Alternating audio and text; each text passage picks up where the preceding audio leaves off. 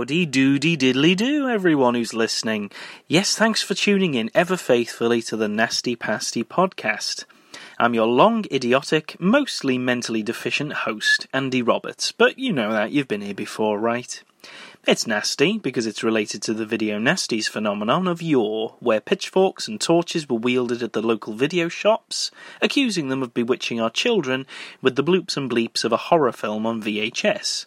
It's pasty because they're tasty, they have delicious contents, and they're quite quintessentially British. No one else in the world quite understands the idea of a pasty, and I'm sure they equally don't understand why certain horror films were banned as progenitors of the next coming of the devil, whilst others were left entirely alone.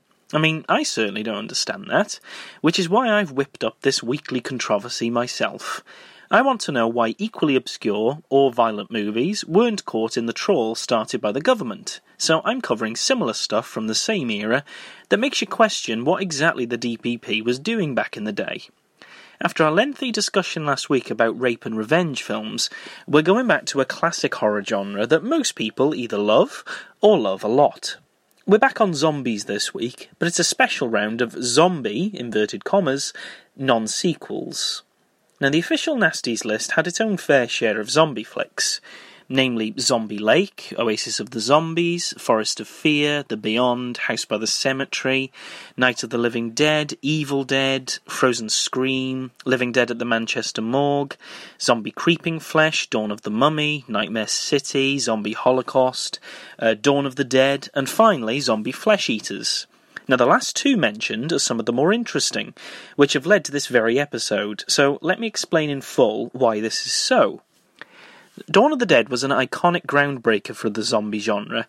Having established the canon with Night of the Living Dead, Romero caused a quake of life into a new genre whose tremors are still felt to this day, with programs like The Walking Dead, or even games like Call of Duty's Zombie Mode. Because it was financed in tandem with Dario Argento, it was also very popular in Italy, having its own release and edit under the title Zombi, with just one I. Due to this popularity, Lucio Fulci was cho- chosen to helm a new similar film that built upon the strengths of Romero's masterpiece, namely the effective zombie makeup and gory special effects in an interesting setting. So Fulci took the task on brilliantly, making the film that we know as Zombie Flesh Eaters in the UK, or Zombie in the US. In Italy, however, its original title was Zombie 2, which tied it in with Romero's film and cemented its notoriety as an unofficial sequel to that original. Due to the rave success at the box office, Dawn of the Dead and Zombie Flesh Eaters spawned almost their own mini subgenre, frequently known as the Zombie series in the US and across the world. Every man and his wife who had a camera was scrabbling to get a piece of this action, and sometimes even completely unrelated projects were marketed as zombie sequels in order to gain more notice and hopefully a bigger profit. In terms of unofficial sequels and remarketing, the Zombie series is probably one of the largest low budget franchises that there is, especially those which are unofficial in every way. The original Italian series has Zombie, which is Romero's Dawn of the Dead, Zombie 2, which is Zombie Flesh Eaters, and then Zombie 3, which is Zombie Flesh Eaters 2. The British franchise has Zombie Flesh Eaters. It omits Romero's work completely as an entry, before moving on to Zombie Flesh Eaters 2, and then Zombie Flesh Eaters 3, which is an unrelated Italian zombie film called After Death. The German series has exactly the same title format as the Italian series, except Zombie Flesh Eaters is swapped out for Romero's later film Day of the Dead. Fulci's film in Germany was released alone under the title Voodoo. In Thailand, it also has the same format and films as the British series, except that it adds Zombie Flesh Eaters 4, which is actually Killing Birds. The American series is the most varied of all, however, as there are several instances of different films being released under the same title. The first title, Zombie, is Fulci's film Zombie Flesh Eaters. The US series also omits Romero's Dawn as an entry. Zombie 2 is also Fulci's film again, which was simply retitled and released much later. Several films have been released as Zombie 3, namely Zombie Flesh Eaters 2, and also Return of the Zombies, which was a Spanish film from 1973. Zombie 4 is After Death, or Zombie Flesh Eaters 3. Uh, also, Virgin Among the Living Dead was released as this title as well, a low key erotic film from Jess Franco. Killing Birds was released as Zombie 5, and so was Revenge in the House of Usher, another non zombie related film from Jess Franco. Further iterations were released, such as Zombie 6, which is Joe D'Amato's Absurd, retitled, as is his earlier work Anthropophagus, which was retitled as Zombie 7. Across the world, other non related titles have also been remarketed as sequels to these duo of films, such as Burial Ground, uh, Living Dead at the Manchester Morgue, Nightmare City, and Zombie Holocaust, all being released in various territories as Zombie 3. And there's also 1982's Panic, which was retitled as Zombie 4 in Greece. Today's episode will therefore focus on two of these films that were remarketed as unofficial sequels to Romero's and Fulci's initial Italian venture. They are Killing Birds from 1987, titled variously as Raptors, Zombie 5, or Zombie Flesh Eaters 4. The other is 1982's Panic, which is also known as Bakterion or Zombie 4. I'm not quite sure to expect from these two, other than zombies of some description. So, without further ado, let's start with Killing Birds.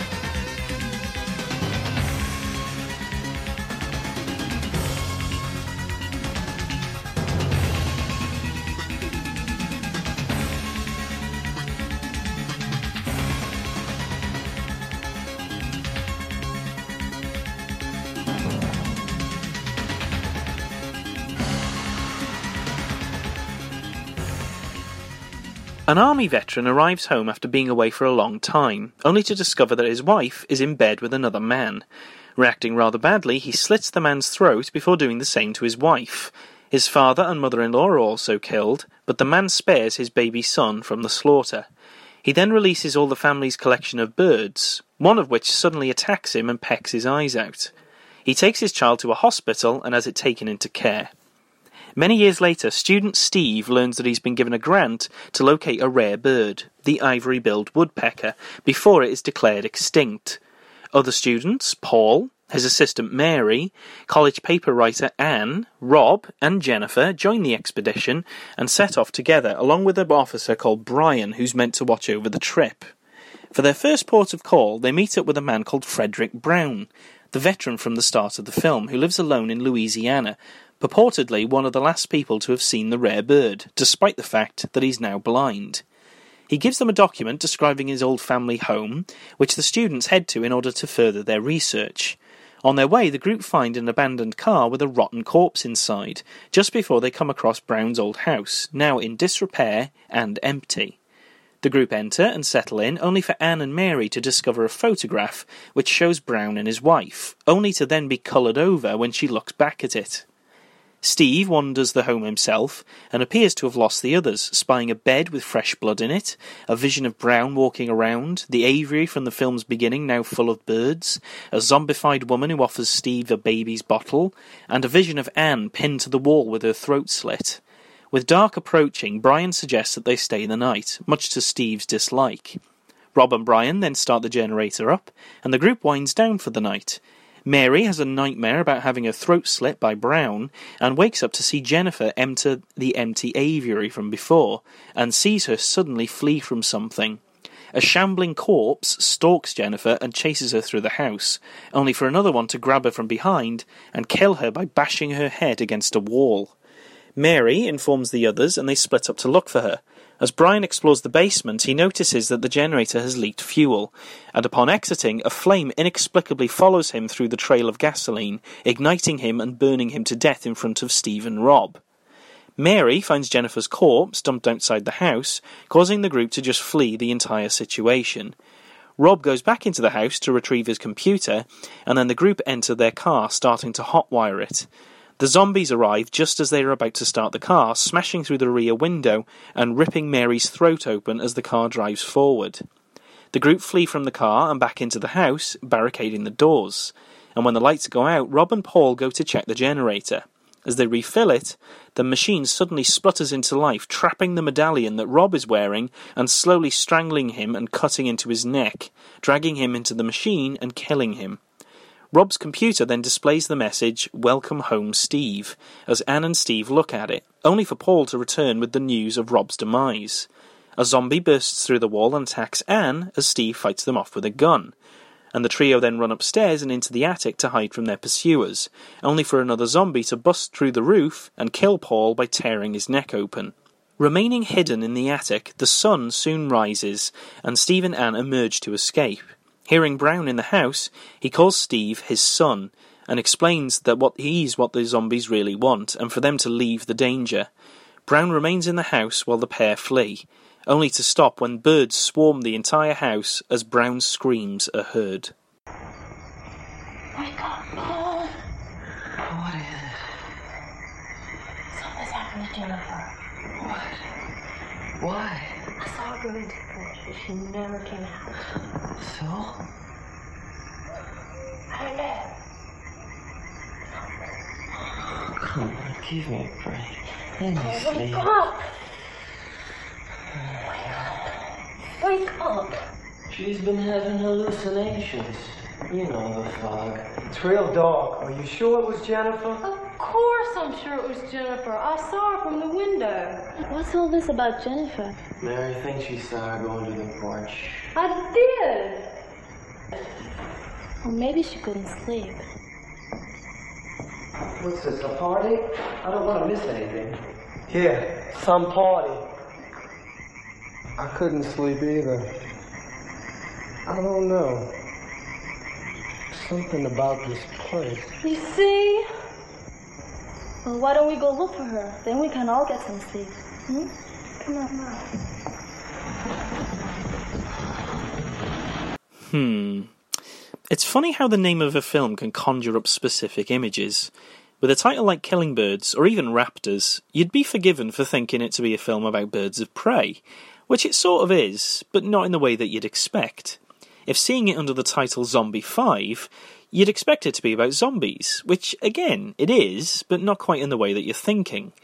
Killing Birds, or its original title, Uccelli Assassini, is an confused affair from 1987, directed by Claudio Lattanzi. Confused mainly because its wealth of titles don't really paint a picture of what it actually is. And when you get to see the film, it's truly bizarre just how many genres are bleeding into each other. When the film starts, you get a killer veteran returning home to find his wife doing the dirty on him, which understandably annoys him, and he goes around with his combat knife, slicing and dicing a few throats whilst his face is obscured. It's rather simple, but it's nothing too outside of the vein of something like The Prowler or Friday the 13th, so you feel like you're sort of in for a slasher type picture. Then the aviary of birds amidst this setting suddenly come to the fore and attack our murdering army guy, pecking his eyeballs out. So then you start to wonder is this a killer bird type film, a la Birds of Prey or The Birds? Especially since there's quite a bit of mismatched stock footage of birds thrust into proceedings. And then we get a group of generic students for roughly 50 minutes of the runtime, goofing around with some very tonally inappropriate music playing. There's also a badly dubbed harmonica played by the cop, Brian, with an 80s montage of very happy students frolicking about. To this degree, you're wondering where most of the horror is, especially after the gory setup. Nothing really much happens for a while. And then when our intrepid group gets to the house, we get what can only be described as a haunted house trope, with intense hallucinations, bloody visions, and nightmares hounding our protagonists. Then, around the 55 minute mark, we get a zombie turning up to terrorise Jennifer, quite brutally bashing her head in, and then the rest of the film becomes an equal parts haunted house movie mixed with a showdown of zombies attacking. It's really rather confusing as to what the film is actually supposed to be, even more so when there's supposedly a plot to follow. The problem is that nothing is explained in this film, even when characters have dialogue to spout. It's never quite clear what exactly is going on. Brown explains towards the film's climax that they're after me, not you, and they feed on fear. It's not clear who he's talking about. The zombies, of which there are only three or four on screen at one time, can be assumed to be Brown's victims that have some sort of stake over their final resting place, and they've risen to get their revenge on their killer. If that's the case, why are they attacking random people? And for the record, how did they get reanimated in the first place? The second thing is, what exactly do the birds have to do with it all? The fact that they're focused on so much in both the film's title and the film's opening, it must mean something. When Brown screams at the film's conclusion, a flock of birds is clearly swarming the entire house. Are these the ones who want Brown for revenge? Are the birds somehow responsible for the supernatural goings on? And then there's the house itself. There's clearly a haunted house vibe going on, but with seemingly no reason for it to be animate in this way. If it's haunted by ghosts of Brown's victims, ghosts don't tend to turn up as maggot infested corpses, as well as spiritually controlling a house. And if the birds are responsible, why on earth would birds choose to exert some supernatural influence over a human dwelling? The film's plot breeds much more questions rather than it offers any real answers, and it's one of those films that you really wonder if even the filmmakers knew what the plot was. The flimsiness of the plot is actually damaged further by the film's characters all of whom are pretty much forgettable as rather flatly portrayed sounding boards for the film's script. The characters' only distinctive features are the lines that they speak, such as stupidly labelling a generator several centuries old, or getting out a computer as maybe it has some suggestions that will tell us how to get out of here. Characters frequently demonstrate how to be a twat to Anne's character, simply because of some unspoken incident between her and Steve, and there's often a disconnect with what people are saying and what actually happens, such as Rob saying that he needs his animation to work properly, even though his juvenile animation of two stick figures having it up the shitter is quite clear in its depiction, or even the example of Rob having died by being dragged into the generator gears, and Paul explaining his death as they got him. This last example reminds me of the other defining feature of the film's characters inaction. Nobody in this film does anything realistically or normally, even though you'd expect them to. I mean, why on earth would Brown spare his only child when he's clearly he's clearly got no problem with killing other innocent people, for example, his parents-in-law? How is he able to bring Steve to an orphanage without revealing he's the one who's murdered his entire family? Why don't the group turn back when they encounter a dead body on the way to the house, especially then when one of them is a police officer? Why does Rob go back into the house to get his computer, but not think to get the car keys instead? Why does Paul do nothing to help Rob when his medallion is caught in the generator? Why do the zombies not get in further after killing Paul in order to get Steve and Anne? There's just so much contrivance in order to get from one point to another that it gets incredibly distracting and it utterly beggars belief at times. I began to think that the reason that nothing happened until much later in the film is because the characters were just so incompetent that there'd be nothing left of them quite quickly, and you'd have an incredibly short film. I'm aware that I've basically verbally trashed this film up until this point, but I have to be honest, I really can't say I hated it.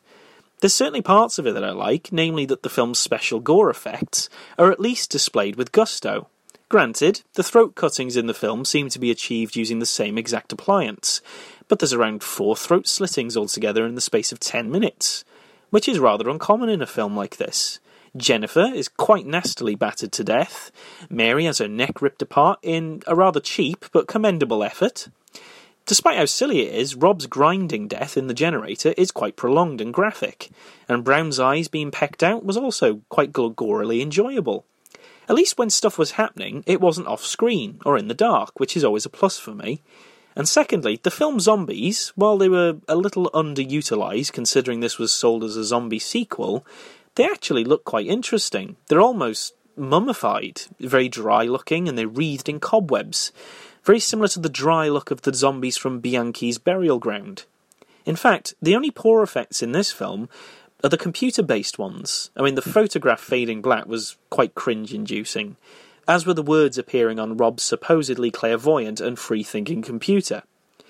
Lastly, while the cocktail of genres is a little hard to drink at times, it does open your eyes to the kind of influences that the film homages. And by that, I mean rip off with impunity. There's clear parallels to the cinematography of Evil Dead, like the shot of Mary and Paul in the car, looking out onto the foggy grounds. Very similar to Ash and Cheryl looking out at the demolished bridge in Sam Raimi's film. And Cheryl's demon form being trapped in the cellar is also referenced in the point of view of a zombie trying to gain access to the attic, where Paul, Steve, and Anne are hiding. There's also more than a few references to Fulci's haunted house opus, The Beyond, with the presence of Brown as a bit of a male version of Emily, minus the dog, of course, uh, the hallucinatory shot of Anne crucified on the wall. It's pretty much a carbon copy of the artist Schweick from Fulci's film. And even the fact that the house used in Killing Birds is actually the same as the house from The Beyond. Both films' plots are also set in Louisiana, cementing this connection to Fulci's work as more than just a mere reference. There's also elements of Romero's Night of the Living Dead, being revived in moments like the generator going out, uh, the subsequent barricading of the doors, and the emergence of the last two characters having waited until morning. Joe D'Amato's Anthropophagus is also directly referenced in Paul's attack. He's killed in pretty much the exact same way as Rita from D'Amato's Gut Muncher. All these things, which clearly don't automatically make Killing Birds a good film, they certainly keep one entertained if you can survive the huge gap of nothing in the middle of the film. Just go, don't go expecting much, and you may actually end up liking it, at least a little. Tragically, not many of the actors who worked in this were ever seen again. Not surprisingly, though, because most of their lack of acting chops, but there are a few oddities of note. First up is Anne, who was played by German actress Laura Wendel. We've encountered Wendel before when we covered Ghost House, but she's most recognisable as a victim from Dario Argento's Tenebrae. But she'd also been in My Dear Killer and The Perfume of the Lady in Black. Brown was played by a rather prolific actor, Robert Vaughn, who'd been in The Man from Uncle, uh, The Towering Inferno, Demon Seed, and Superman 3. He unfortunately passed away just a few years back, and some of his final credits include Little Britain USA and Coronation Street, which was a British soap. Mary was played by Leslie Cumming, encountered before when we watched Witchcraft. And Lynn Gathright, who played the meek Jennifer, she also cropped up recently on American Horror Story. This is pretty much it for the actors. This was a lot of people's only credit, really. It was also director Claudio Lattanzi's only sole directing credit, and even then, that's at a push. Lattanzi was more of an assistant director. He worked on Dario Argento's World of Horror, The Church, uh, Soavi's Stage Fright, Interzone, and also Ghost House. It is heavily implied that Lattanzi was actually only half the director on this picture too, and that the more capable Joe D'Amato was actually the assistant director on this film. It's not too hard to imagine, as D'Amato was the producer and also the cinematographer on this film as well. The film was written by Sheila Goldberg, who'd also written Ruggero Deodato's Body Count, a Stage Fright Ghost House, and Amok Train, which was released as Beyond the Door 3. She was also a dialogue coach on Phenomena, uh, Ghost House, and Luigi Cozzi's version of The Black Cat. She was assisted by Danielle Stroppa, who'd worked on Lamberto Bava's Delirium, uh, Witchcraft, which we've covered before, uh, House of Witchcraft, House of Clocks, Troll 3, and also The Wax Mask. Now, the music was also done by someone we've heard before on Nasty Pasty, uh, Carlo Maria Cordio, who did the music on Pieces, as well as Absurd, Enigma, Troll 2, and a lot of D'Amato's filmography. The editor, too, Kathleen Stratton, she also worked on Ghost House, as well as Stage Fright and Interzone. The film's special effects were done by Robert Gold, again, we've mentioned before on Ghost House, but he was assisted this time by Harry Harris III, who was a stunts person who worked on Hard Target with Jean Claude Van Damme, uh, Candyman 2 Farewell to the Flesh, and the 2000 remake of Shaft with Samuel L. Jackson. The film was released in 1987, way after the Nasties debacle in the early 80s. Strangely, though, the film only had a VHS release in Italy, and subsequent VHS releases in France and the Netherlands in 1989. The film has actually never made it to UK shores at all, meaning it's due a release. That's if anyone actually likes the film enough. I mean, it's got a release on DVD in the US, of course, under its Zombie 5 title, so it is available for dedicated collectors, but not many others, and as far as I can see, there doesn't seem to be any censorship issues with the film at all. So, that's Killing Birds done. Let's get on to our next non sequel, 1982's Panic.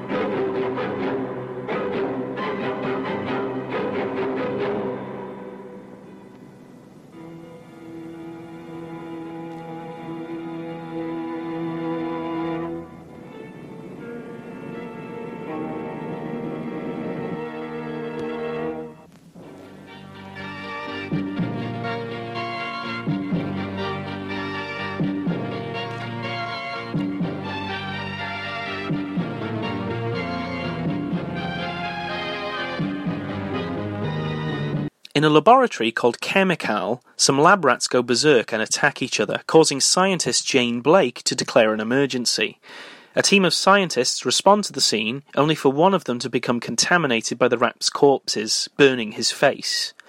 The director of the laboratory, Milton, wishes to keep a lid on the affair, but Jane insists that she will only do so with the permission of Professor Adams. Meanwhile, a couple making love in a car is suddenly attacked by a strange figure who immediately drags the man out and kills him before moving on to the woman. Back at the lab, Jane mentions that Adams was experimenting with a new vaccine for the rats, which seemed to only increase their aggressiveness, but she's unsure of the end results. An agent named Kirk is put on the case of the accident, which seems suspect to almost everybody, and he asks Jane about the disappearance of Adams. Teaming up with her, Kirk checks his house out and finds that the seemingly normal, except for a gun dropped outside and his military jacket missing. Investigating a blood splatter, Jane is then shocked from a corpse dropping from the ceiling, apparently one of Adam's security officers. Meanwhile, the killer is wandering through the streets and goes into a house, bursting in on a woman having a shower and suddenly killing her. All the recent bodies are noted by the coroner to have very little blood left, but a strange green substance left behind on them that seems to be corrosive. From this, he hypothesizes that the killer is some sort of irradiated mutant that's drinking his victim's blood.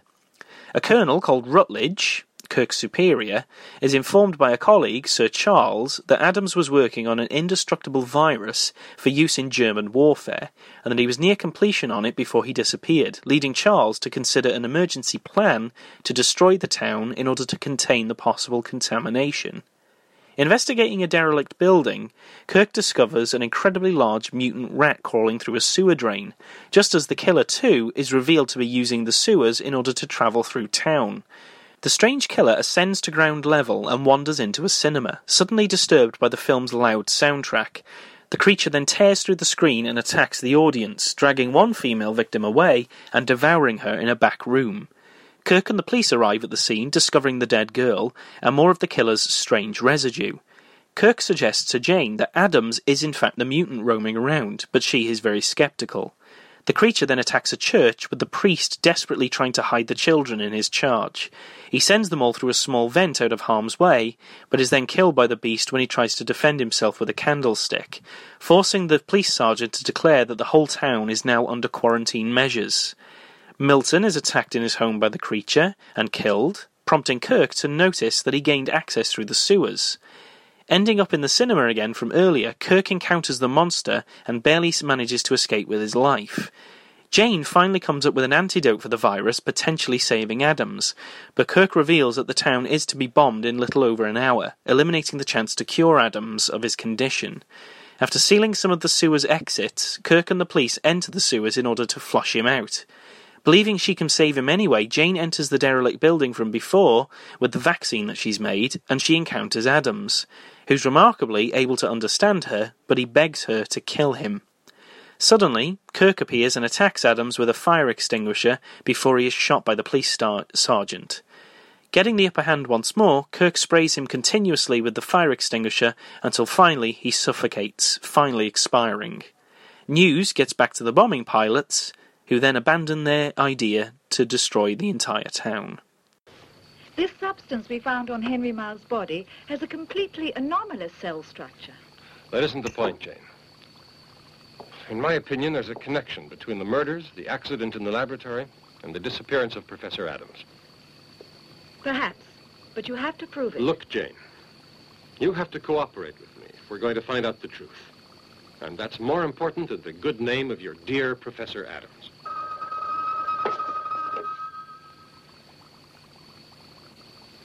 Mr. Milton wants to see you. All right.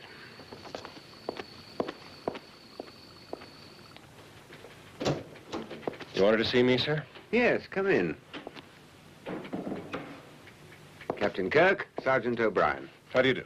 I've been told the whole story, Captain. I hope I can be of help. Not alone, are you? I'm sorry, but I only have two men under me, and they're busy chasing a homicidal maniac. And you can't be of much Thank help, you, can you? Sergeant, for taking the suggestion I gave you. We must avoid a panic. And above all else, we mustn't attract journalists looking for sensational news. Yes, but I think the people should be warned. Yes, but perhaps later on. And, Captain, remember the overriding necessity that the Plurimer plan remain a matter of utmost secrecy. Come in? I didn't know you were busy. No, no, not at all. How are you, Captain? Fine, thanks. Ah, Sergeant O'Brien. How do you do? The computer report is finished, but perhaps it's better if I come back later. No, no, you can speak freely. I don't want these gentlemen to think we have anything to hide. All right. We had the computer set up to analyze all the information available concerning Professor Adams' experiments with the new vaccine. And as expected, the reply was insufficient data. Insufficient. If you would like, you can check it yourself. If you gentlemen would excuse me.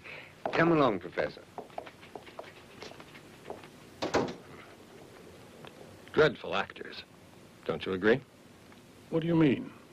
Oh boy. After Killing Birds, I thought I'd at least see some improvement on the next film. Who could have foreseen that I could have been so wrong? Panic was originally released as Bacteria, or Bakterion in the original language, but has also been known as Monster of Blood or Nightmare Killing.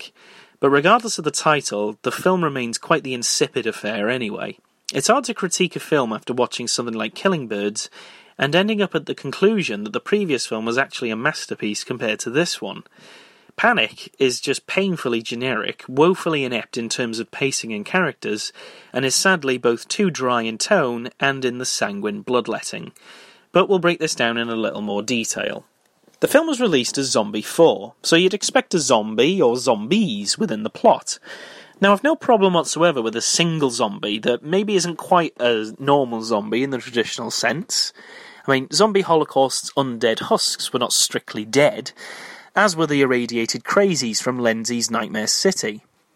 The spectral antagonist in Let's Scare Jessica to Death was pretty zombie like in execution, or even the mysterious Dr. Freudstein functioning as rather an immortal cadaver who slashes people up like a giallo slayer. The problem with Panic isn't that the zombie is in fact an infected scientist. It isn't that the makeup effects look like a pizza, with a tuft of cobwebs as hair. It isn't even the element that he drinks blood and shambles around because his body's deteriorating due to radiation. It's the fact that it's just not deplorable enough to be interesting. The zombie makeup I actually found rather charming, but the long wait time until we actually get to see it was less charming. The horrible details of the bodies when our zombie friend is finished eating was great, but not seeing much of the carnage on screen was not great. The fact that it's not your traditional zombie walking around munching people is fine. But the hollow mystery of trying to pretend it's not the missing scientist who we know about from the beginning, and then allowing the previously mute flesh eater to suddenly develop a voice at the end, is just a little stupid.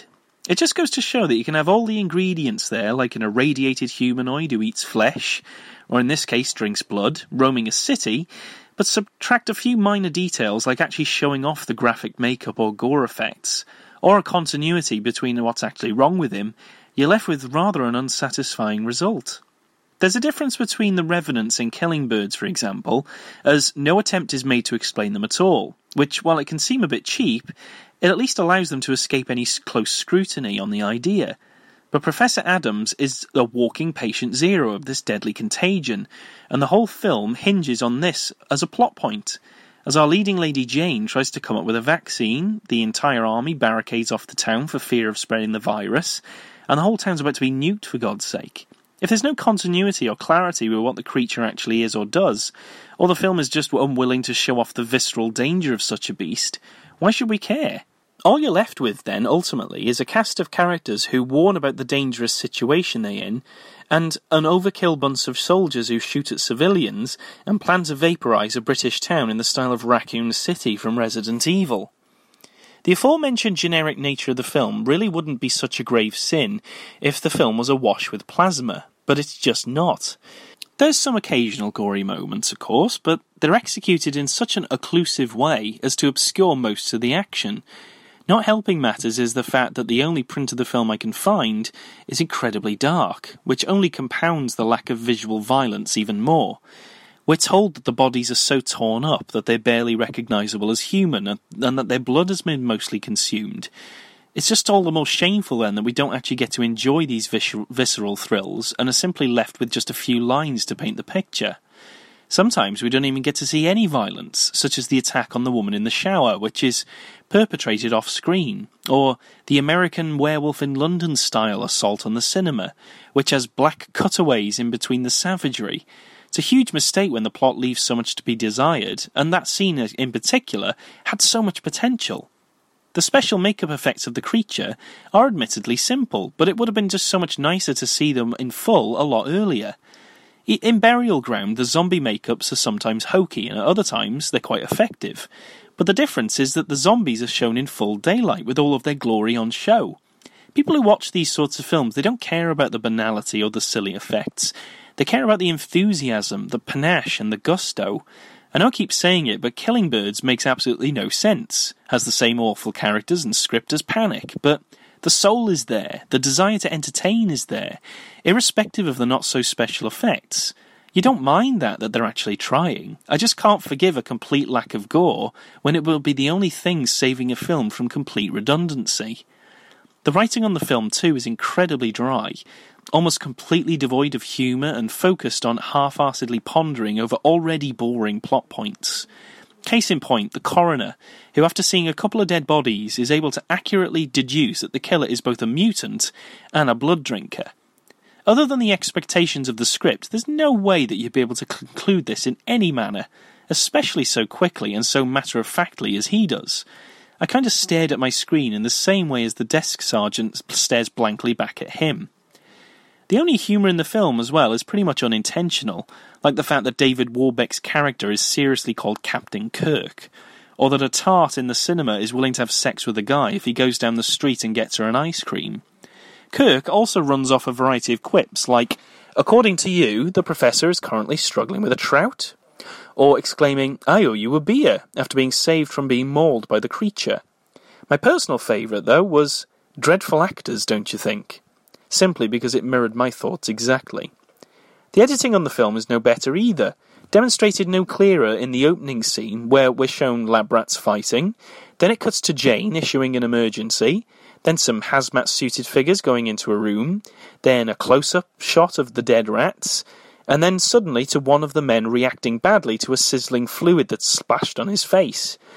And then it cuts right to the whole, the contagion thing, you know, that's been released and that Professor Adams is missing. If the one in the suit who's splashed with the fluid is Adams, why on earth doesn't Jane mention that he was injured? And why does everyone think that he's on a fishing trip when he was clearly in the building? And if it wasn't Adams, then why are we seeing the guy being splashed with corrosive fluid in the first place? All in all, Panic is an entirely ordinary, rather inept piece of filmmaking that probably wouldn't survive today if it weren't tangentially tied to the zombie franchise so that mugs like me could stumble on it. Captain Kirk is not played by William Shatner, but the lovable David Warbeck, famous for his role alongside Catriona MacColl in Fulci's The Beyond. It's hard to see a man of his talents be wasted here, if I'm honest. Not only was he the charming Cadbury's Milk Tray man, but he was also in line to be the next Bond at one point.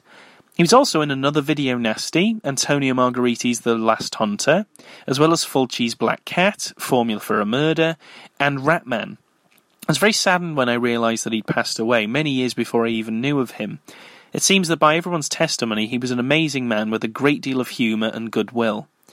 The rather perfunctory character of Jane was played by Swedish actress Janet Agren, who we've seen before in Hands of Steel. She, of course, had been in Fulci's City of the Living Dead and the video nasty Eaten Alive from Umberto Lenzi. The marauding corpse, Professor Adams, was actually played by someone also familiar to Nasty Pasty, Roberto Ricci, who, apart from doing the special effects on the aforementioned Hands of Steel, he also played Professor Corrins in Against Nature, or The Green Inferno, way back when we covered it last year. A chap called Ovidio Taito was also in the film, but he's uncredited with a role, so I don't know actually who that would be. But regardless, he was in the art department of Fulci's City of the Living Dead, and he also did the special effects on Devilfish, which was sometimes known as Devouring Waves. The drunkard who gets attacked near the bushes was played by Fabian Conde, who had a minor role in the Spanish horror Who Could Kill a Child, whilst Milton was played by Franco Ressel, who we've seen before in a small part in Bava's Blood and Black Lace. Another interesting face is that of Goffredo Unger, who we've mentioned before also on Blood and Black Lace. He was a multi talented crewman who dabbled in assisting the director, special effects, and stunts. But most Video Nasty veterans would recognise him as the bearded guy who has his forehead bandsawed through by George Eastman in Absurd. The director, Tonino Ricci, who's credited as Anthony Richmond, had not done much other than the rather bottom of the barrel stuff like Night of the Sharks, um, Thor the Conqueror, Raiders of the Magic Ivory, st- stuff like that. The writer, however, Victor Andrés Catena, had previously written Kill Django, Kill First, and A Fistful of Dollars, whilst his partner on the film, Jamie Comas Gill, also worked on Fistful of Dollars, as well as A Man Called Rage and Savannah Carnal Violence. The producer was Marcello Romeo, who did also did Thor the Conqueror and the Giallo picture, The Case of the Bloody Iris. The music was done by someone also quite familiar, composer Marcello Giombini, who was in Joe D'Amato's Anthropophagus, who we've and we also mentioned him before on the Terror Express episode. The cinematography was executed by Giovanni Bergamini, who worked on quite a few well-known Italian genre films, like 1966's original Django, uh, Don't Torture a Duckling, Exterminators of the Year 3000, Cannibal Ferox, and most of Ricci's later work. Editing maestro Vincenzo Tomasi also worked on this, quite a prolific video nasty crewman who we've experienced before on Papaya, Love Goddess of the Cannibals. The special effects, too, were done by Rino Carboni, who'd surprisingly worked with Sergio Leone on For a Few Dollars More and The Good, the Bad, and the Ugly. He was assisted on this film by Dino Galliano, who we've also mentioned before on Four Flies on Grey Velvet. With two main headliners like Warbeck and Agren, and a crew of clearly capable professional Italians behind the camera, It's just ever increasingly sad and a mystery as to why this film is so dreck. With some of the names involved, it really ought to have been a great ride. But alas, 'twas not to be. Even for an Italian Spanish B movie, the film had quite dire distribution in the early 80s, and it wasn't released theatrically outside of Italy, Spain, or France. Its debut in America was actually on television, so you can kind of see the quality that we're speaking of here. Although rather shockingly, the film had not one, but two VHS releases in the UK in 1982, one from Broadway Films and one from Video Independent Productions, the same company who were in trouble for releasing Anthropophagus. And the VHS cover is also rather paradoxically enticing, and it paints the film to look way more exciting than unfortunately it actually is. It might have attracted attention, but quite frankly, there was little chance that this would have caused any controversy due to its, well, very mild scenes. It's not really been released in the UK since, meaning that. Actually, never mind. I'm not actually sure if cleaning this film up and giving it a pristine release would actually save it. Although, having said that, maybe there were gore effects that I just couldn't see due to the extremely dark print, so maybe it would be slightly better with an updated release, but I'm not going to hold my breath on that though.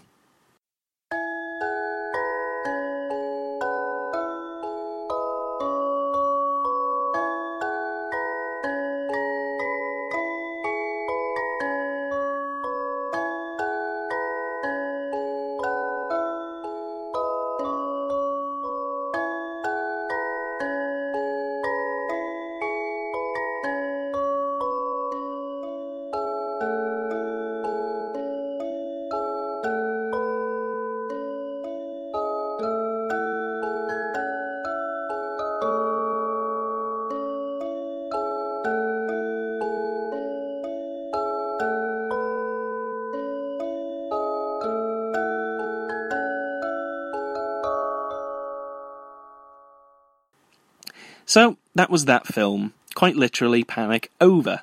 And it's the end of our episode for this week, chaps and chapettes.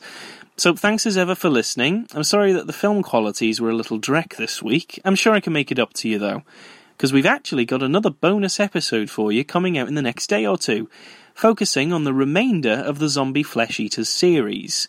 So, these will be Zombie Flesh Eaters 2, or Zombie 3, as the original Italian is and also Zombie Flesh Eaters 3, which is also known as Zombie 4 or After Death. An extra treat for you, of course, but next week's official episode will be on something that I'm really looking forward to, and it, it's sort of related. While this week it was rip offs of Dawn of the Dead and Zombie Flesh Eaters, next week we're tackling two different types of rip offs those of Ridley Scott's Alien. So they are Alien Terror, which is also known as Alien 2 on Earth, as well as Shocking Dark, which is sometimes known as Alienators or Terminator 2. Yes, it's going to be that kind of episode. Until we delve into that huge vat of cheese, take good care of yourselves, and thanks again for listening to the Nasty Pasty podcast. If you do want to get in touch, there's all the usual channels. We're on Facebook. We're also on Twitter. Just search Nasty Pasty Podcast. Or you can email some feedback in. I mean, I'd love to hear from people. If anyone's out there, anyone out there listening, um, my the email address is nastypastypodcast at gmail.com. But until that time, I'll see you soon, and ta-ta for now.